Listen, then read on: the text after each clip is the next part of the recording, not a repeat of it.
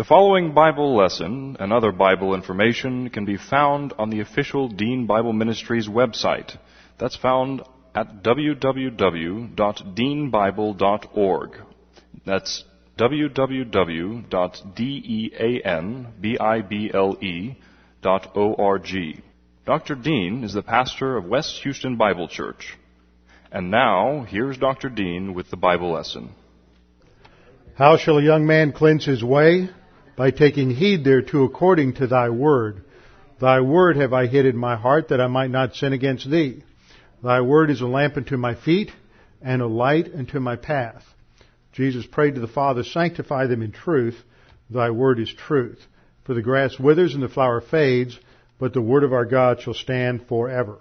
Before we get started, let's make sure we're in fellowship. We'll have a few moments of silent prayer to give you the opportunity to use 1 John 1 9 if necessary. Then I'm going to open in prayer. Let's pray.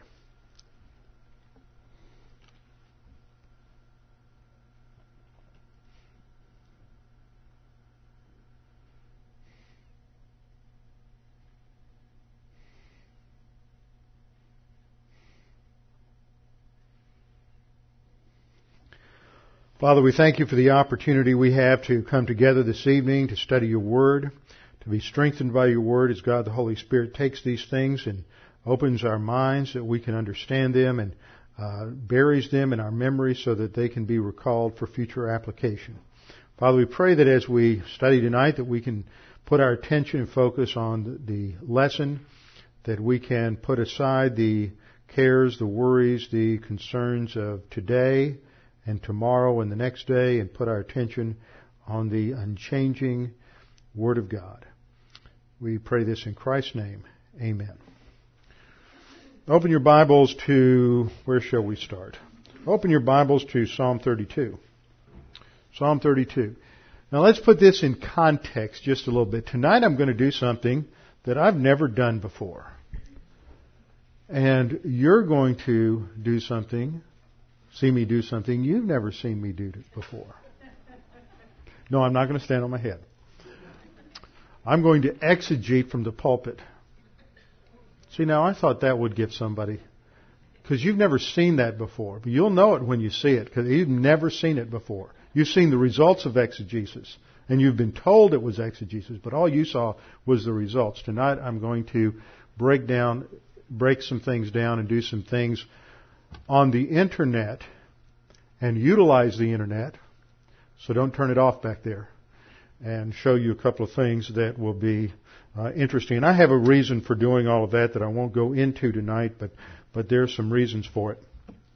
We've been studying Joseph, and we've been studying the the literary structure of this narrative of Joseph from Genesis chapter 37 all the way through uh, the end of Genesis in Genesis chapter 15, specifically in the section between Genesis uh, 37 and 57. And last time I put this chart up on the overhead so you could look at it, and you can see the literary structure of of this section. It's it's a chiasm. Chiasm's based on the Greek word or letter chi or chi. It's like our letter X. And as you see the outline of the uh, letters in the outline to the on the left side, you see that they form the left side of a letter X. And there's a parallelism so that A is mirrored by A prime at the bottom, B is mirrored by B prime, C is mirrored by C prime, and then at the center of the organization you have two sections that mirror one another, and that's at the center. Everything uh, else drives you to the center of the story. I mean, this is great storytelling. We don't we don't really live that much in a culture that is a great storytelling culture anymore, but theirs was a great storytelling culture. And so as the writer weaves together this story, he is building a climax. He's building an emphasis. He is he's using all kinds of uh, word plays and structures in order to create tension, in order to get the reader involved so he's guessing about what's going to happen and who's going to succeed and who's going to fail and how they're going to fail until it all comes together at the end of the story. And of course, part of the climax in the story of Joseph is when finally the brothers realize who he is and they're, about their second thought is, uh-oh, what's he going to do to us now? And Joseph makes the statement that what God, or what you intended for evil, God meant for good. So at the very core of this whole Joseph narrative is a tremendous lesson on forgiveness, on being gracious, on learning to step over uh, offenses that no matter how egregious they may be, no matter what betrayals we may encounter, to step over them because we understand that God ultimately is in control. And even though people may mean us great harm and they may cause us great pain, and certainly Joseph's brothers did, they intended him, they intended to kill him and they caused him great pain and harm and he went through about 13 years of slavery and imprisonment. But when it's all over with at the proper time, now I'm convinced that if those brothers had showed up while Joseph was still in prison, or if they had shown up maybe a couple of years after he was out of prison, the timing wouldn't have been right. And sometimes that's the way it is for us. When we're, somebody has truly hurt us, it takes time to go through that process. We may start forgiving them, but I think we go through different stages of forgiveness before there can be that final rec- full reconciliation like we have with Joseph. When we get to the end of this story, Joseph is going to throw his arms around his brothers and weep with joy so loudly that everybody in the palace can hear him.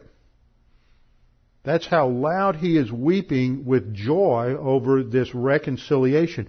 But he had to take these guys through various tests before he was ready to do that to see if they had indeed grown out of their mental attitude sins, their anger, their resentment, their jealousy over who was going to receive the inheritance and the blessing.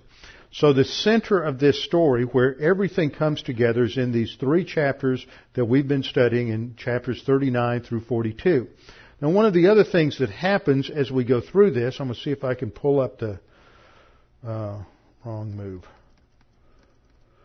Uh, go to another slide and pull up another slide which shows this comparison that's taking place between Judah and Tamar and what happens with the brothers. Now this is, we're going to work our way through this a couple of times, but I just want to introduce this now and then when I get back from Kiev, we'll go through it in a little more uh, detail. What happens as we first come upon Judah Judah is just as much of a of, uh, of a evildoer and pagan as the rest of Jacob's sons. There's nothing about him that is spiritually oriented or redeeming. And this comes to a head in chapter 38 when, due to a number of events, the fact that he had married off his eldest son to Tamar, then he died. Judah doesn't know why he died. But the text tells us he died because he was so evil. God took him out into sin unto death. And then uh, the second son uh, comes along, Onan, and Onan refuses to fulfill his uh, responsibilities as a levirate husband and to raise up children, to even have children, to even impregnate Tamar. And so then he dies because God takes him out because he's so evil.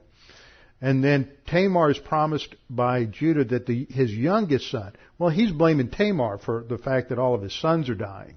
And then after a number of years go by and Tamar's not getting to marry the youngest son, she goes through this episode where she disguises herself as a prostitute and she deceives Judah into thinking she's a prostitute and he makes a deal with her and they go and have relations and she gets pregnant and then she has uh, he didn't have any money to pay her, so he gave her his signet ring and his cord and his staff, which would be in our culture giving somebody a credit card and a driver's license to hold something. And so she brings that back and identifies him. And at that point, he recognizes that she is more righteous than he is. It's like somebody slaps him in the face with his carnality. And he deals with it. And that comes under the category of repentance. And that's what we dealt with last time.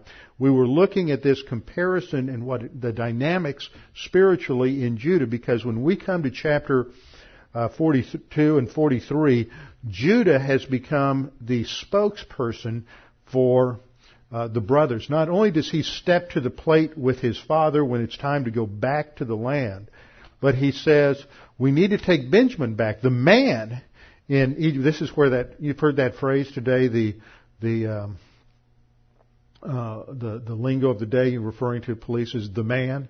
Well, I think that came from Judges, I mean uh, Genesis, because they refer to Joseph as the man. He's the man in Egypt. And again and he said, well, the man in Egypt said. So the man in Egypt said, you can't come back unless you bring your youngest brother with you because the first time they went, remember, Judah wouldn't let them take the youngest with him. He didn't trust those, those boys anymore after they, some, he knew something had happened to Joseph. He, he didn't know exactly what, but he knew his sons and he suspected wrongdoing and that they were somehow culpable in the death or, of, of Joseph. And so he wasn't going to trust his precious baby, boy, you know, the youngest one, he's probably 17 years old now, but he is the precious uh, youngest baby of his beloved Rachel. He's not going to trust uh, him to these boys, and now they're out of food again, and Judah steps up and says, we have to go back. I will be the pledge. And there's a play on words there because remember he had given a pledge to Tamar and Tamar comes back and says, I'm going to use the pledge to prove you're the daddy. So there's this play on words there that the writer telling the story uses those words in order to make us see these connections, that there is an interplay here. And so now he's willing to be the pledge.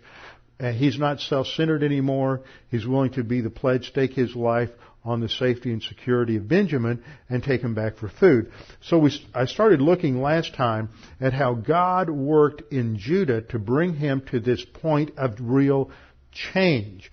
And the biblical word that is used for change is one of those words that's been so abused and misused down through the centuries of Christianity that nobody really knows what it means anymore. It's one of those words like holy, People talk about holy all the time, and nobody knows what holy means, but we've used it and abused it so much, it's so familiar that we, we lose its meaning and significance. We do the same thing with the word salvation. We do the same thing sometimes with grace.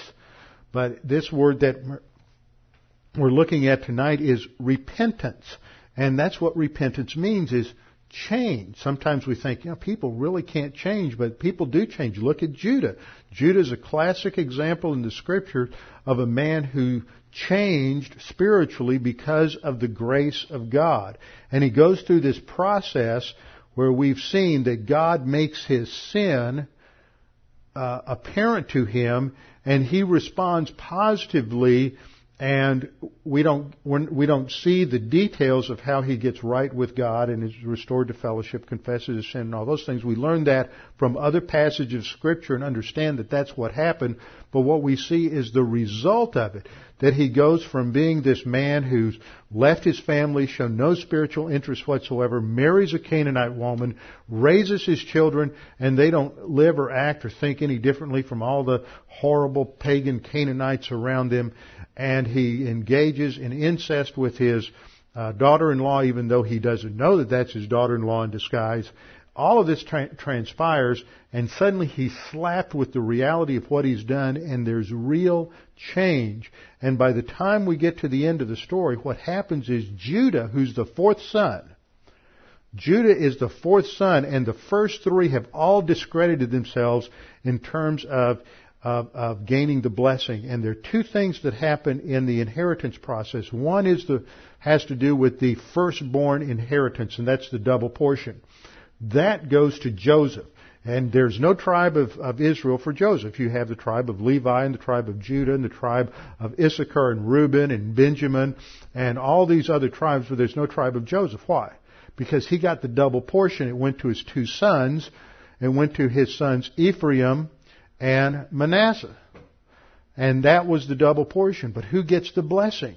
Remember back when we studied uh, Esau and Jacob, and there was the story with the the uh, uh, uh Esau sold his what his inheritance for the pottage, and then two chapters later, uh, then uh, Jacob comes along and deceives the father by dressing up like like Esau to get the blessing. So there's two, those two components.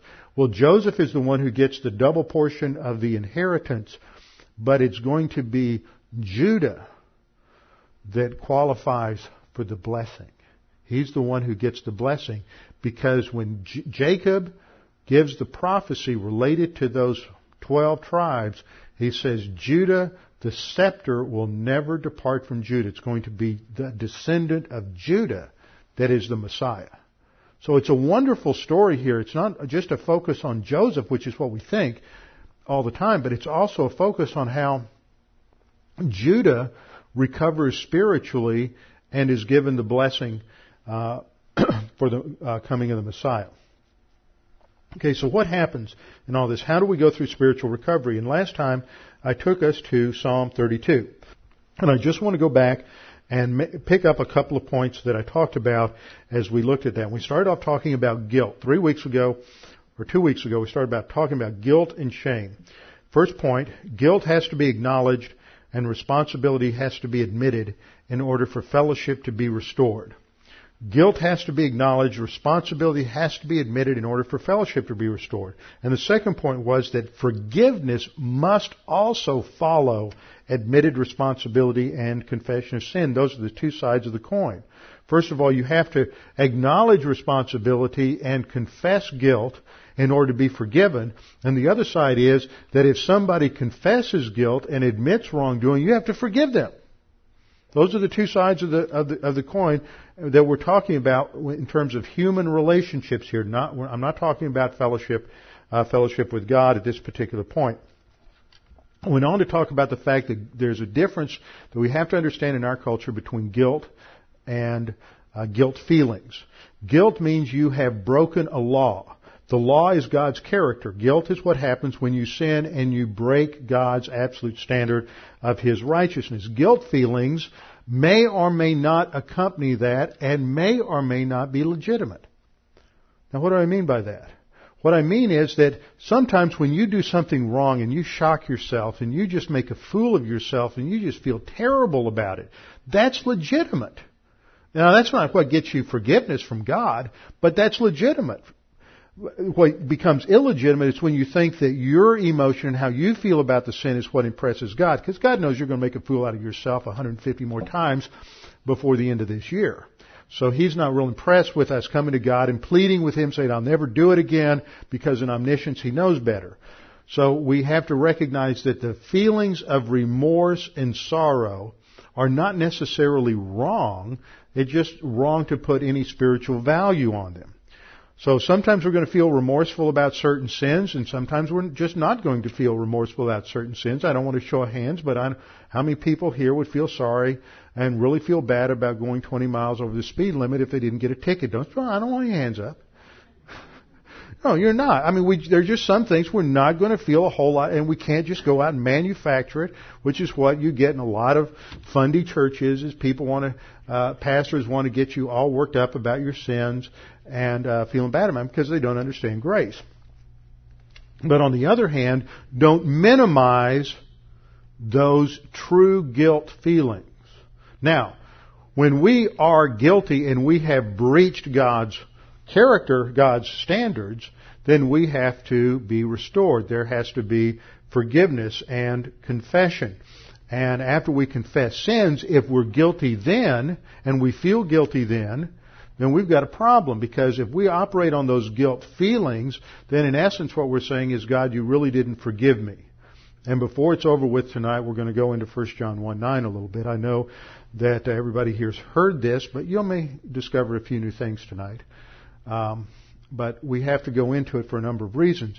What exactly does it mean to confess? And uh, most of you know what it means, but we're going to cross a couple of T's and dot a few I's. So if you have confessed your sins to God and you've been forgiven, And then afterwards you think, oh, how could God forgive me? I mean, I'm just such a loser. Well, now you've really compounded the problem because you've said, you, you've said God's a liar. He didn't forgive me.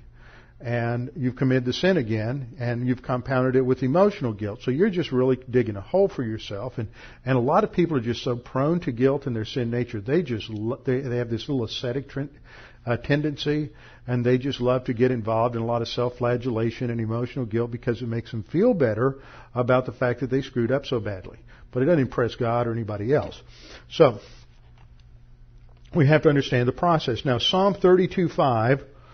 Let me see if I can go back to a slide here. Psalm 32:5 is a key verse for understanding confession. The key to understanding confession, because some people just can't get it right.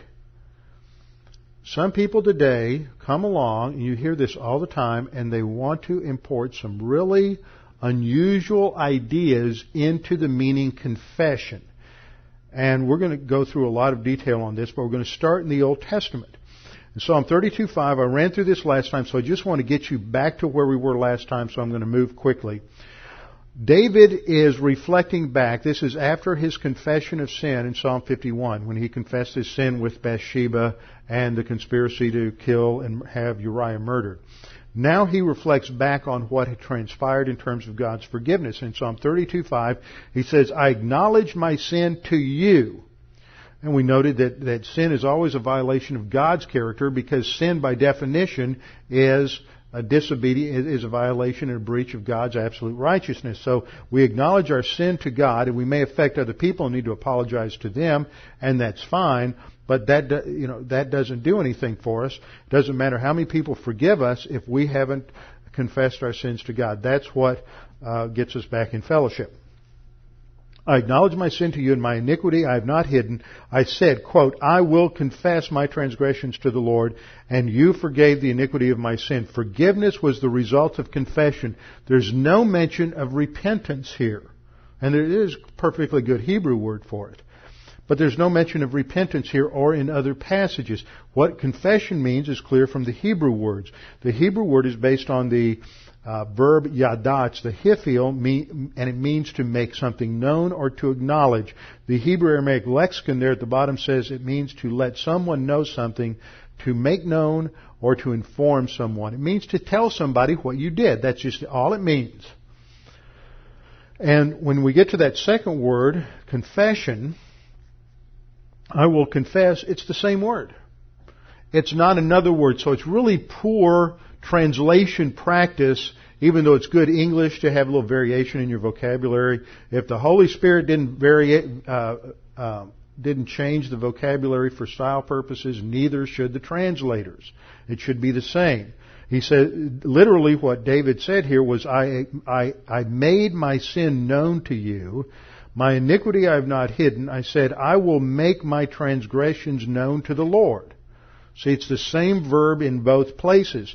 But that's what confession is. And you forgave me. Why did God forgive him? Because he made known the sin. Did God need to find out what he did? God already knew what he did. He's omniscient.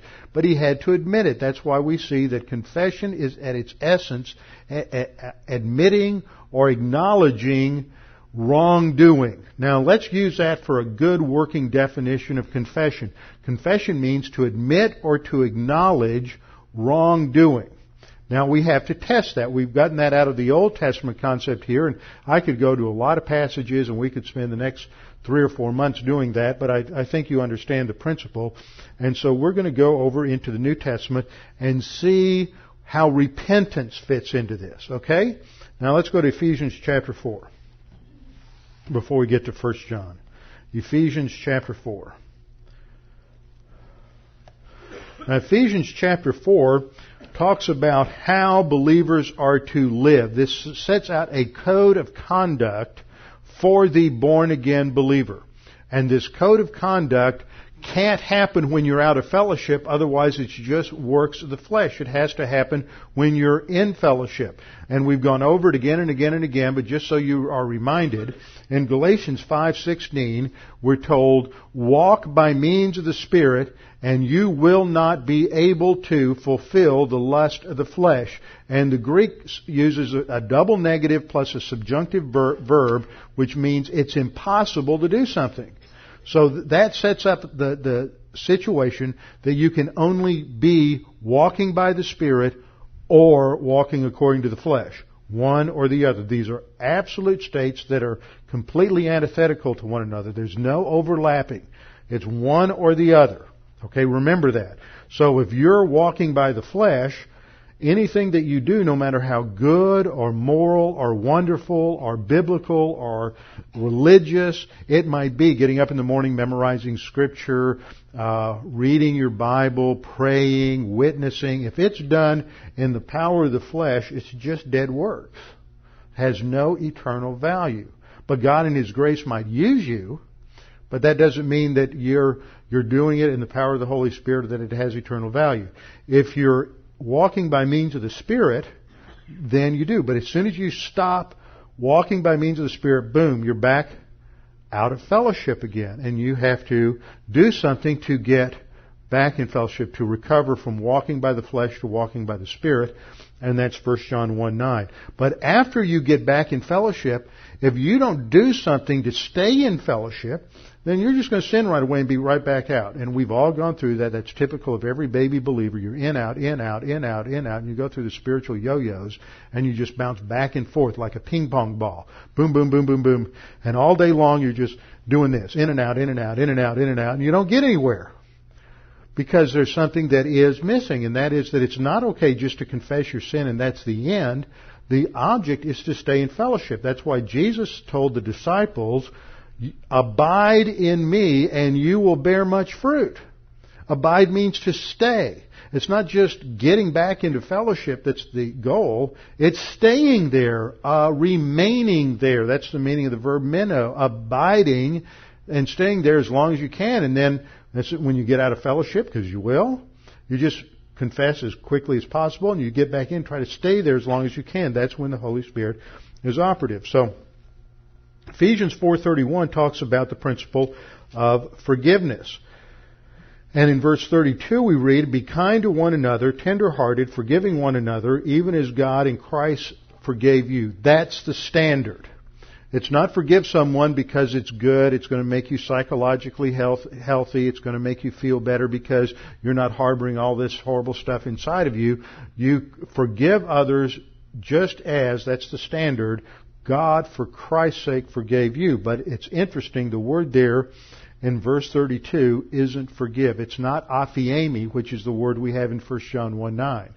It's the Greek verb charizomai, and charis is the noun for grace. So what do you think charizomai means? It means to be gracious.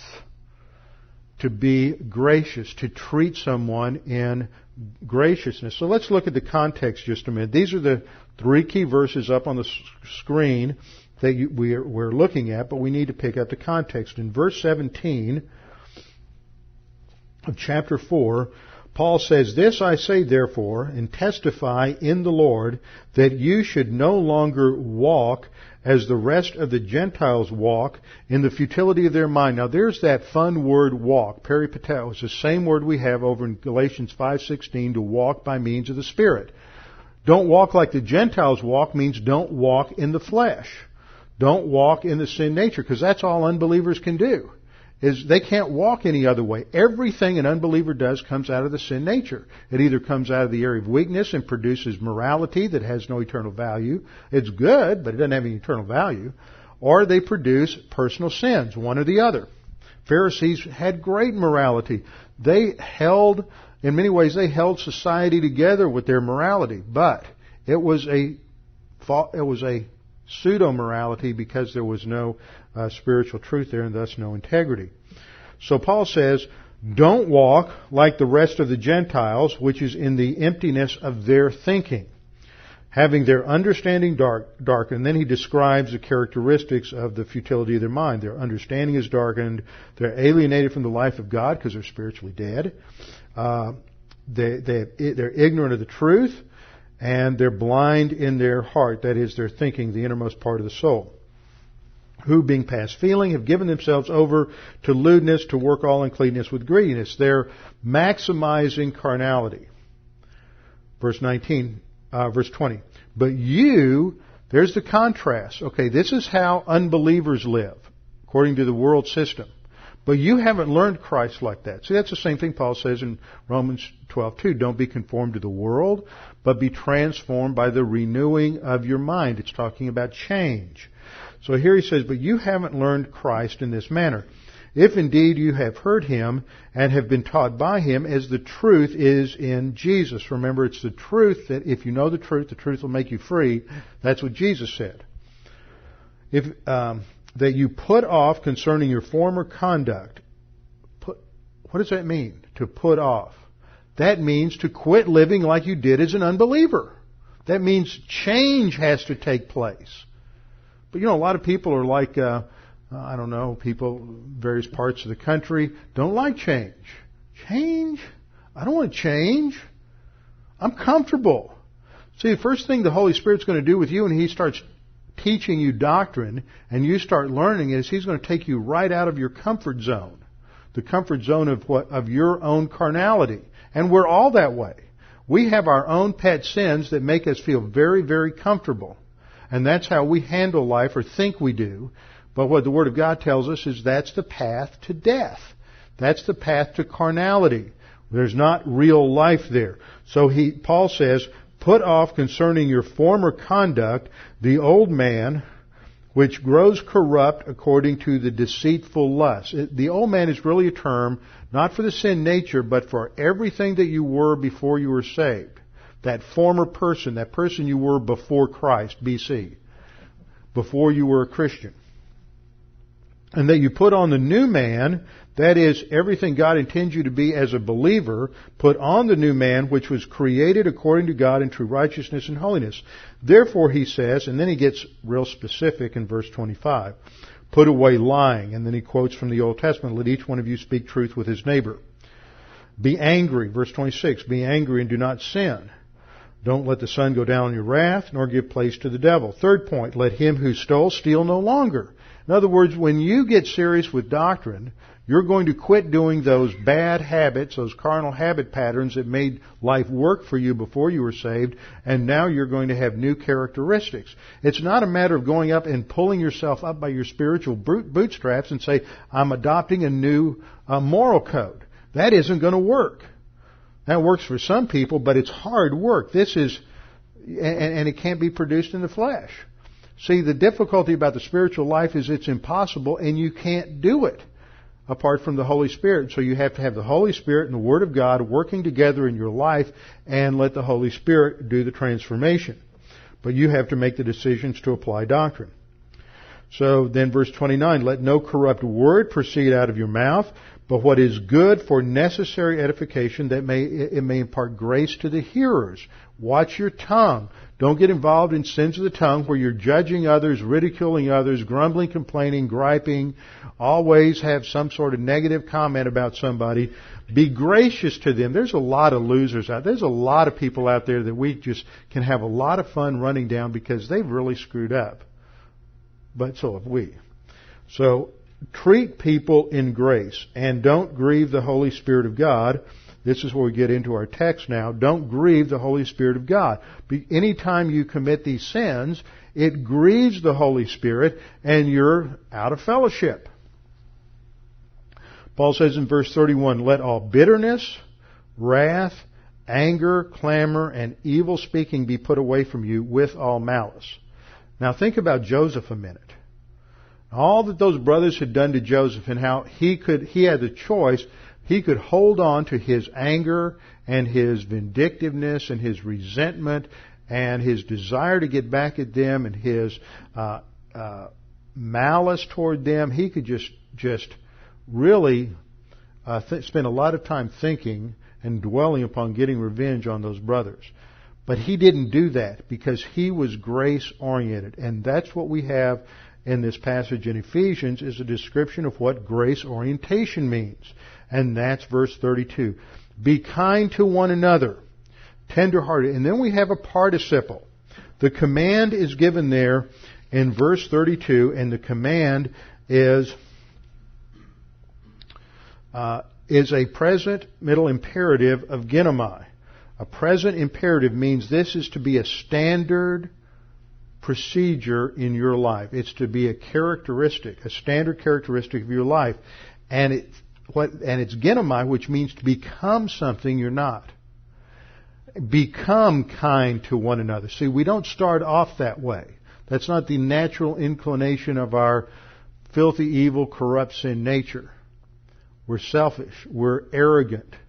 But we are to learn to be kind to one another. Now, how do you do that? That's the thrust of the participle. The participle tells us how to fulfill the imperative. It is a participle of means. Be kind to one another by forgiving one another. That's the idea there. How do I be kind to this person, what they've done to me? Start off by forgiving them. Forgiving one another. Just as God in Christ forgave you. So that becomes the standard. It's a tough standard to live up to. But how does God forgive us? Well, that takes us over to our passage in 1 John 1 9. This is a passage that is familiar to every single one of us. If we confess our sins, God is faithful and just to forgive us our sins and to cleanse us from all unrighteousness. Now that is a verse that has been ingrained in my consciousness since I was two years old. My mother said that that was the first complete sentence I ever said. She made sure that I learned that before I learned about salvation. I don't know, there was a message there somewhere. I guess mothers know their children. But we live in an era today when, on the one hand, too many people think that that's too simple. Just like they think salvation is too simple. That you mean all I have to do to be saved is just trust in Christ. I don't have to, to improve my life or, or I don't have to go through certain rituals or get baptized or join a church or change what I do. All I have to do is trust in Jesus and that's all there is. Yes, that's all there is. The gospel is extremely simple. Don't mess it up by making it complicated. It's not inviting Jesus into your heart or into your life or committing yourself to Jesus. It is simply believing that Jesus Christ died for you. That's the core of the gospel. Jesus Christ died for you. And at that instant you have eternal life. So with confession, we also want to make that complicated. It's not just enough to confess. We need to add something to that. Let's add some remorse to it, or let's add some repentance to it. And recently I've heard a new twist where you add repentance beforehand. You have to repent of your sin, or you won't get saved. And the example that was being given was that if you have mental attitude sins over here, and you're, there's this one person over here that has really betrayed you, and they have really hurt you, and you're really angry with them. Now, when you are consciously angry, bitter toward that person, of course you're out of fellowship.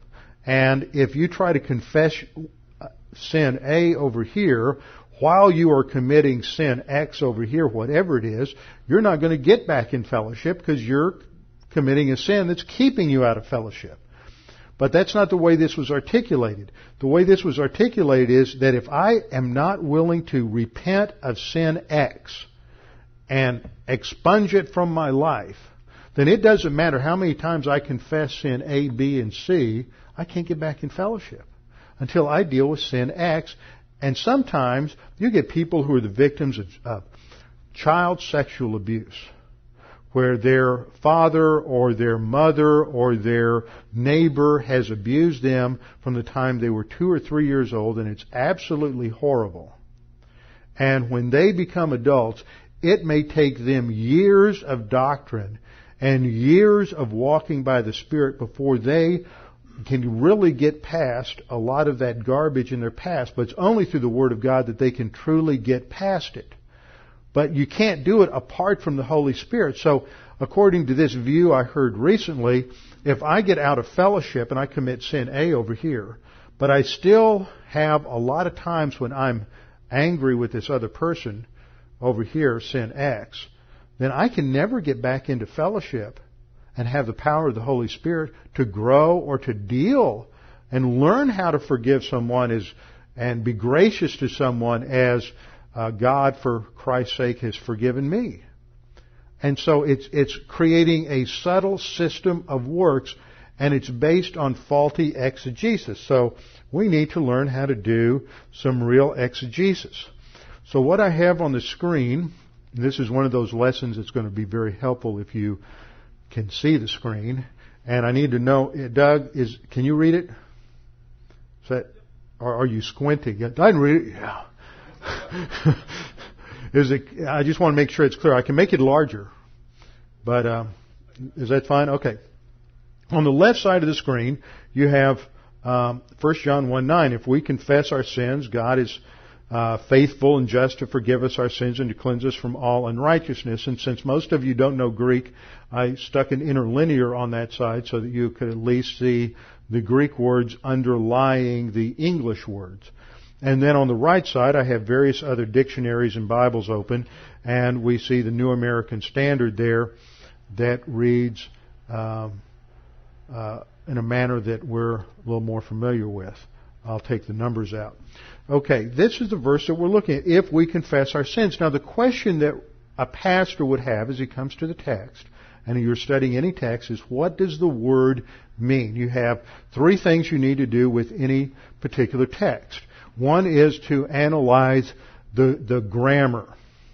Another thing is to analyze the, the broader syntactical structures and relationships within the text. And then you have to deal with the uh, words themselves and what the words mean, because words can change meaning. Just because a word mean one, means one thing in one verse uh, doesn't mean it has to mean that same thing in the next word. Words have a range of meaning. Scholars call that a semantic range. And you can think of a circle and they can have a whole range of meanings within that circle, and sometimes the meaning of that word actually changes within the context. There's about eight different meanings for the word pneuma in the Bible, which is the word for spirit, Holy Spirit, human spirit, air, breath, thinking, mind. All of the, and Paul uses it four or five different ways within three verses in 1 Corinthians chapter 2. So you have to understand the context and his argument and get inside of his head in order to understand how these nuances uh, shift. But we start off in, in uh, verse 9 with if we confess our sins. So the first thing we have to do is figure out what that Greek word is. And of course, you look underneath the word confess and you see the English transliteration up there that's uh, homologeo, which is uh, right here, homologeo. That gives you the dictionary word. Well, if I, first thing I want to do is look the word up in a good Greek English dictionary. Now, if you go to seminary and you learn Greek, you go to Bible college, you learn Greek, you learn that the uh, best Greek English dictionary is called, it's, I think it's BDAG now. The initials always get me confused because it's changed three or four times. Back when I was in seminary, it was Bauer, Arndt, and Gingrich. Then it was Bauer, Arndt, and Gingrich, edited by Danker. And then he revi- Danker revised it again. It became Bauer, Danker, Arndt, Gingrich. And it's always listed in books with like alphabet soup, BAG or BDAG or BAG-D, and I can't keep them straight anymore. So, you, but what's nice about these computers is all I have to do is double click on the word, and it in- instantly opens up my my Bauer, Danker, Arndt, Gingrich, right to the word homologeo. I don't even have to get up out of my chair and walk across to the uh, bookcase and pull it out and try, go through the Greek alphabet again. Let me see how does that how do I find that word? So here's the word homologeo. And I want you to see the meanings. See, just like an English dictionary. You look up an English dictionary and it may list two, three, four, eight, ten different meanings for a word. The first meaning is the most common. The second meaning is the second most common. The third meaning is the third most common. The fourth is the fourth most common. You get the idea. Same thing is true in, in Greek. Now, if I look at this word, if we confess, I don't go to the dictionary, to the Greek dictionary and say, okay, there's four different meanings for homologeo. Let's pick the one that fits my theology the best. See, I don't do that. I don't say, oh, let's pick the one that fits the best. See, I don't do that. There's a lot of people who do that because they don't know any better. But that's not how you do it. You see, the range of meanings are dis- that, that circle I talked about. That semantic range is defined by these four meanings. So you have to look at it and say which one of these meanings fits the context of my passage the best. And that's going to be determined by two things, grammar and literary context. And if we look at uh, 1 John 1 8, just go back one verse to pick up our context. John says there, if we say we have no sin, we deceive ourselves and the truth is not in us. If we confess our sins, this is a contrast. On the one hand, if we say we don't sin, we deceive ourselves. What's that? What's another word for that? Denial. That's the Greek word arneomai, and that is the opposite to homologeo, by the way. We'll see that in a minute. And verse 10 says, sort of sandwiches verse 9, if we say we have not sinned. So Verse 8 says if we say we have no sin. Verse 10 says if we say we have not sinned. And in between we have if we confess. Now just, just there you ought to have enough information to know that the semantic range of confess here is going to be the opposite of what it's being contrasted to, which is denial. So right away, you, the, your first clue just from context is that the primary nuance of confession here ought to be simply admitting something as opposed to denying something. Now we have to, and that fits with what we saw back in Psalm 32, doesn't it?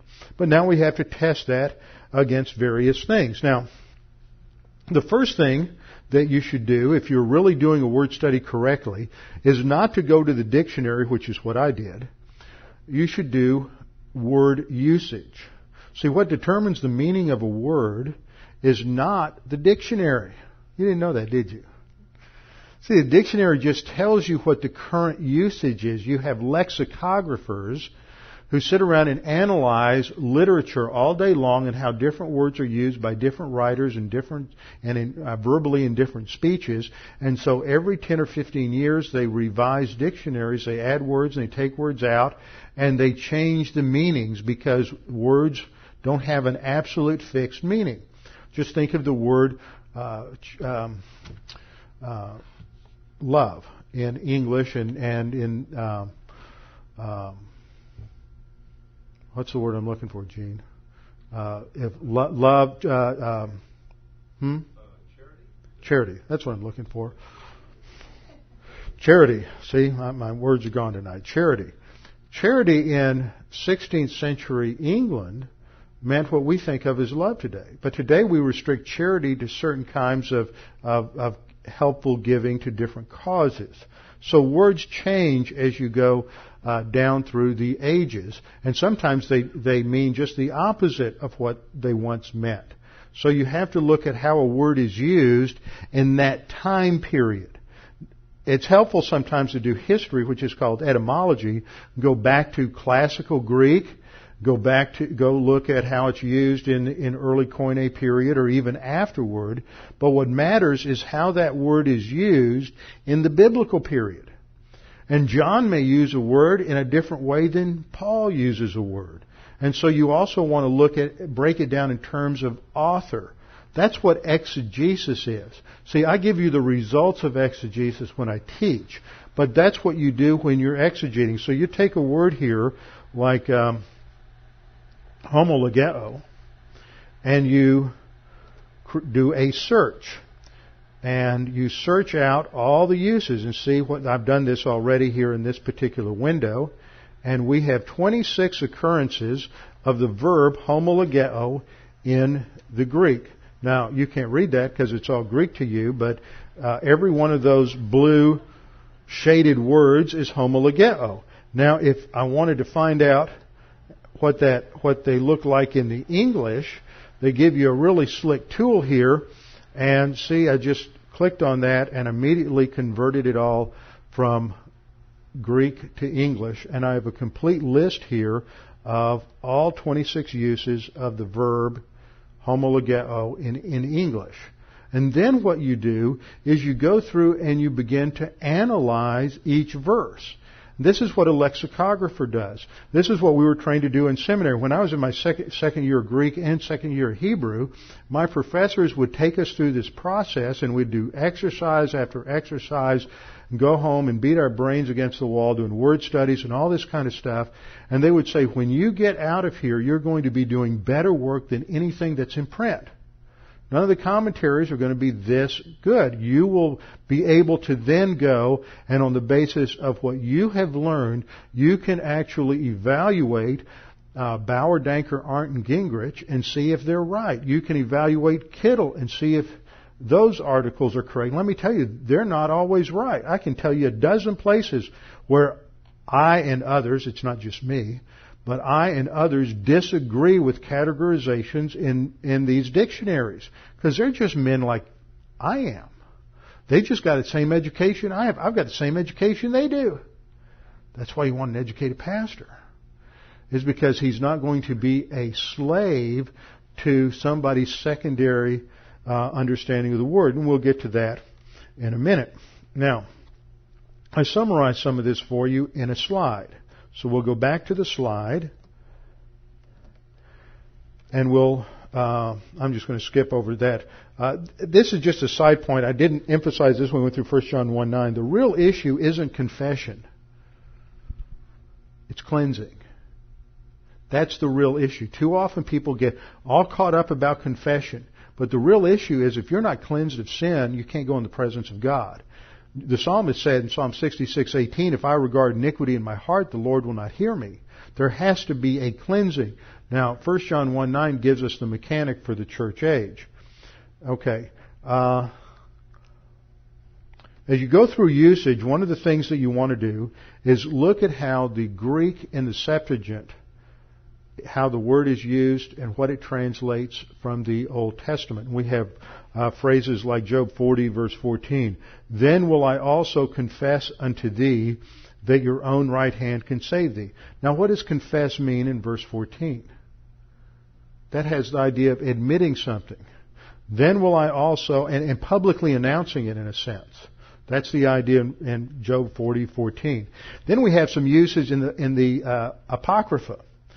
For example, in 1 Esdras 4:60, we read, Blessed art thou who hast given me wisdom, for to thee I give thanks. And the word translated give thanks is homologeo. See, you can't translate that, I confess thanks.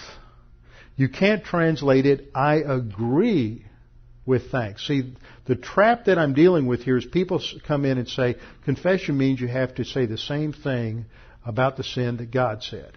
You have to agree with God. But see, agree may be a legitimate meaning of confession, but it doesn't fit many contexts because it has different meanings. So, and that's a, that's a sophomoric error, is to look up, oh, second meaning in Arndt and Gingrich is agree. Let's put that into 1 John 1 9. You haven't really confessed your sin unless you agree with God that it's a sin and look at it the same way God looks at it. That's called an etymological fallacy. I'll talk about that in a minute. Second Maccabees 6 6. Uh, Neither was it lawful for a man to keep Sabbath days or ancient fasts, or to profess himself at all to be a Jew.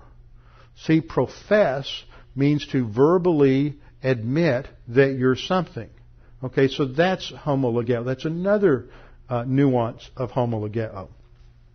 If you break down New Testament usage, the primary usage is to declare or acknowledge something. Matthew 7:23, 10:32, Luke 12:8, John 1:20, uh, where John the Baptist confesses that he is not the Christ. He admits that he's not the Christ. John 9:20 is notable because in John 9:20 it's used in the same verse where we have the word agree in Greek. So let's look at that real quick. John 9:20.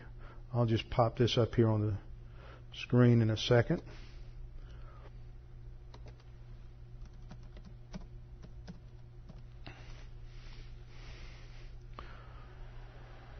So, you know, I'm, I'm always afraid I'm going to bore everybody by doing all of this. This is just the technical nitty gritty you go through trying to figure out what a word means.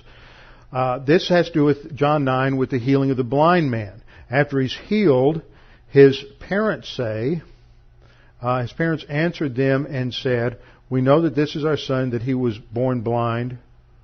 Um, oh, verse 22. His parents said this because they were afraid of the Jews. For the Jews had already, what? What's that word? Agreed. You think it's agreed in the Greek? I mean, you think it's homologeo in the Greek? Some people say that's what homologeo means is agreed. Well, I just put my cursor over it. It's suntithemi. Suntithemi is a word for agreement, not homologeo. Homologeo may have that idea under certain circumstances. But you have to understand what they are, and you only do that by looking at every usage of the word and what all the characteristics are that surround it. So, the Jews had already agreed that if anyone what? Confessed him to be Christ. There's homologeo. In other words, if anyone admitted Jesus to be Christ. Now, does homologeo there means to feel sorry? They were sorry that he was Christ. That doesn't fit. They were remorseful that he was Christ. See, that, that doesn't fit. But you'll find a lot of dictionaries who will say that confess means to have remorse or, or something like that. So it, it, you have to look at each, each usage. Uh, in some contexts, it means to admit or to acknowledge something. Acts 24:14, Acts 23:8, Romans 10:9. If I believe in my heart and confess with my mouth that Jesus is Lord, that's uh, confession to openly, publicly admit or acknowledge something. 1 John 1 9 is the only place in the New Testament means confess or to admit wrongdoing. Titus 1.16, it simply means to profess something, or in the sense of professing it or admitting it. Uh, Matthew 14.7 and Acts 7.17, homologeo, is the idea of making a promise. That's very different from confession or agreeing. In uh, Hebrews 13:15, it has the idea of praising or glorifying God. You see, that's the semantic range of the word. So now what, what an exegete has to do is to come in and say, analyze each of these verses and look at what the characteristics are that surround it. And one of the things that you discover is that in 1 John 1 9, when it, it, it's followed by an accusative noun, if we confess sins, and it has to do with wrongdoing. Now, after we've done our analysis of how the words are used and we develop our categories of the definitions and the various meanings, see, that's what the lexicographers did. That's what Bauer, Arndt, and Gingrich did. That's, that's what Vines should have done. That's what Wuest should have done. That's what these other dictionary writers should do is they go through and analyze and categorize the usage. Then you come back and you look at your dictionaries. And you have various dictionaries to look at. And if you, as I pointed out earlier, if you look at the Koine dictionary in Bauer, uh, Danker, Arndt, and Gingrich, the first meaning is to commit yourself to something. So does that fit? If I commit myself to my sins, no, that doesn't quite work, does it? Uh, to share a common view or be common, have a common mind about a matter. To agree.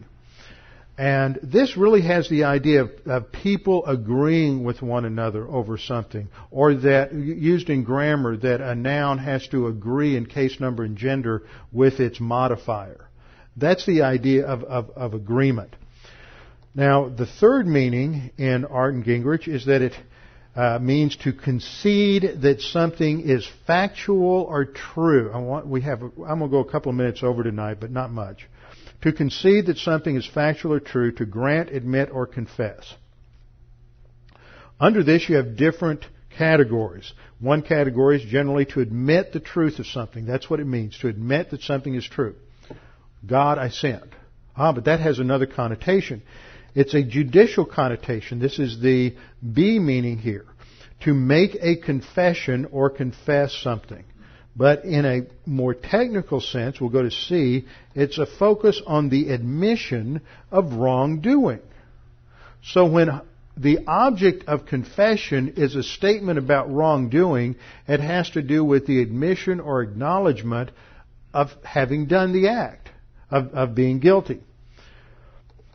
It can be a public acknowledgement, which is the fourth meaning, to publicly acknowledge, claim, profess, or praise. So those are your meanings. Now the other thing that you can do is you can go back and you can look at various Greek lexicons. For example, I have on here the uh, this is the Liddell Scott lexicon for classical Greek. Let me make that a little larger for you. Now you see what, what you have in a, class, in a typical lexicon is you'll have the first meaning, and notice the first meaning in classical usage was to agree with or say the same thing as. You didn't see it stated that way in Koine. It was different. But then it lists the various writers, Herodotus and Heraclitus and others, and you can look those up. And what's really cool, I just love showing off my toys. What's really cool here is you can highlight the word and go over to the root here, and you can go to this thing called Perseus Greek Word Lookup. Did that work? Or did I miss my? There we go. Now this takes me to a a site on the uh, Tufts University website that lists in Greek and English all the classical literature. Everything. Latin, Greek, it's all there. So I want to look up this word in LSJ. That's Liddell Scott Jones. That's the mo- most current edition of the classical lexicon. And so it gives me my basic word right up here on top. I can't make this any larger. I'm stuck with the internet. Uh, homologeo. Now down here it gives the first meaning, agree with or say the same thing as, and then it gives a quote from Herodotus. What if my classical Greek is just a little rusty? Well, I can click on that reference and it opens the reference up. Gotta wait for the internet here. It opens the reference up to that particular place in Herodotus in English. And we can read Periander, who disclosed the oracle's answer to Thrasybulus, was the son of Cypselus and sovereign of Corinth. The Corinthians say, now this is the, the, the inhabitants of the island of Lesbos. Just want to make sure everybody's got that right here. and the lesbians agree. Now guess what the Greek word there that's translated agree? Guess what that is? That's homologeo. Isn't this cool? So you can just go through here and close out that window and you can go down and say, okay, down here it means, has the idea of, of I confess that I am wronging thee. And so you can pick up the idea there and you can just click on it and it'll go to the, to Aristophanes and gives you the quotes. And here we don't have the availability of an English translation. Many of them you, most of them you just can click on a button and it'll convert it to English. So you go through, if you're doing your word study correctly, you go through all these usage, usages of the word in classical. You trace it historically from the classical period to the Koine period, the biblical period, the post-biblical period, and on into the period of the Fathers. So you get a uh, what's called a diachronic look at the word as it develops through time. And then you come in uh, synchronically and you just drive a post hole down into the Bible and you look at all of those words. So we've done pretty much most of this already. We've got a couple of other dictionaries that, that uh, are available to look at. For example, uh, this is a recent dictionary that came out about 10 years ago, the Exegetical Dictionary of the New Testament. Now, I don't know why that didn't work, but we're going to, uh, okay, fix that real quick. Exegetical Dictionary of the New Testament says some interesting things about homologeo. One of which is that in secular Greek, homologeo displays a wide range of meanings, particularly agree, approve or consent, concede, admit or acknowledge, confess or profess, accept or affirm, openly declare or maintain. See, that's a wide range of meaning. The exegete has to decide from context what's going on in the past, not from theology, from the context and from word usage, what this word means. Now, what we've seen in our study, and down here, one other thing I want to point out here. The verb arneomai forms a clear antonym uh, to homologeo. Now, let me wrap this up for you. If you are a non-Greek student and non-Greek knowing pastor, then what you usually go to is tools like Vine's Complete Expository Dictionary to New Testament. That was the first thing I bought when I started doing serious Bible study, what I thought was serious Bible study, back right after I graduated, right, right after I graduated from college. And I would look up a word in Vines, and you'd look at a word like homologeo here.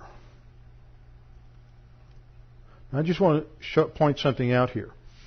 He starts off, most people don't know how to read a dictionary, and a pastor who doesn't know how to read a dictionary is going to create an etymological fallacy right off the bat. Now, what's that? Etymology is the study of the history of a word. Some words are comprised of compound words. Like here we have homo, legeo. Well, homo means the same as. Okay, we can all figure out what that means. Homosexual. You want to have sex with someone who's of the same sex, okay? Homo means same. Lego is the Greek word for speaking. So, etymologically, the word has something to do with speaking the same thing. Or saying the same thing as, or agreeing. But if you stop there, you've created an etymological fallacy because often words take on a life of their own in usage that's far beyond the sum of their parts and their history. And yet I've heard pastors, and I've heard pastors recently, pastors who ought to know better, who commit this heresy. See, and they quote Vines. Vines says literally to speak the same thing. Homo same, lego to speak. That, see, that's right. But if you stop there, you're wrong. He's not, John is not saying you have to say the same thing God says about the sin. You have to think about it the same way. Vines goes on to make some very good points. It says the basic meanings are to assent, to accord, to agree with. That's your core meaning. But what does it denote? In other words, what are the categories of usage? And Vine breaks it down. See, you got to keep reading. A, it means to de- confess, declare, or admit. That's what homologeo means. It means simply to confess, declare, or admit to wrongdoing. He goes on to say, uh, this, the ne- and, he, and he quotes there from John 1.20, Acts 24.14, and Hebrews 11.13. Second meaning, to confess by way of admitting oneself guilty of what one is accused of, the result of inward conviction. 1 John 1.9. So it means to admit that you're that you did something, you're guilty of something. That not feeling guilty, that's breaking God's law. And then you have various other other usage. Now what's interesting is in 1 John 2:23 we read whoever denies the son does not have the father and the one who confesses the son has the father also. What are the opposites there? Denies, confesses. So what does confess mean? It's the opposite of denying within the writer John. So when you read 1 John 1 9, if we confess our sins, he talk, he's talking about not denying that you committed the sin, but admitting or acknowledging that you've committed the sin. Now, just one last thing, and then we'll finish. This is from Kenneth Wuest's, Kenneth Wuest's Word Studies in the Greek New Testament. He was a Dallas grad from the early 50s. Now, I want you to see, this is your, this is your final exam on tonight's lesson. I want you to see if you can apply what we've learned. We looked at how the word was used, then we looked at how it was categorized by some of the professional lexicographers, and now we're going to see what Wuest says. Now you tell me if Wuest is, has done his homework or not, or if he's reading his theology into the meaning of the word. He says, the sinner is to believe, with regard to Christ and sin. The saint is to confess.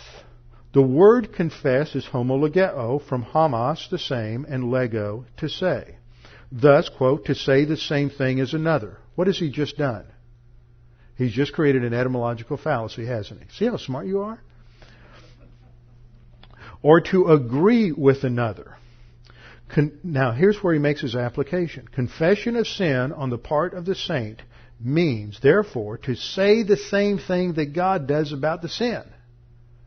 Now, is that is that right? Have we is that what the the evidence shows? No, the evidence shows just the opposite, doesn't it? He goes on to say to, that confession of sin on the part of the saint means therefore to say the same thing that God does about that sin.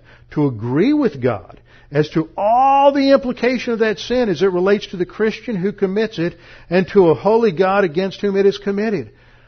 You feel the burden of legalism, just guilt dumped on your back?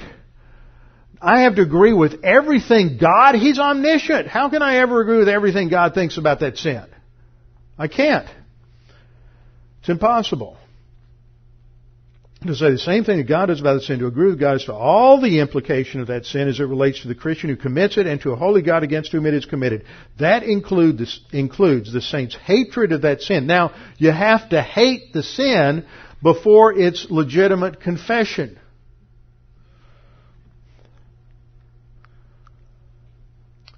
His sense of guilt because of it. If you weren't guilty, you can't have contrition. Uh oh, now I got to work up a sense of guilt. His contrition because of it, the de- determination to put it out of his life and never to do that thing again. Now, does word usage validate this? No. Does the theology of the passage validate this? No. Do the lexicons validate this? Not at all.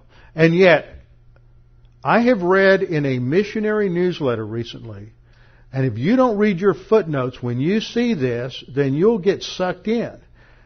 Quote, quoting Vines and Wuest to substantiate this interpretation of 1 John 1 9.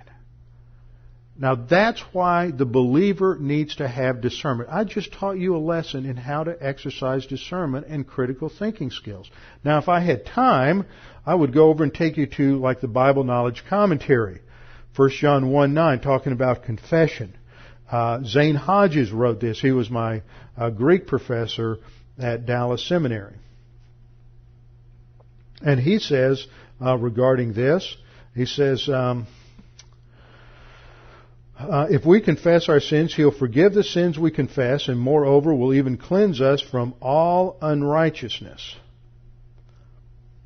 Naturally, only God knows at any moment the full extent of the person's unrighteousness. Each Christian, however, is responsible to acknowledge, note the parenthesis, the meaning of confess, homologomen.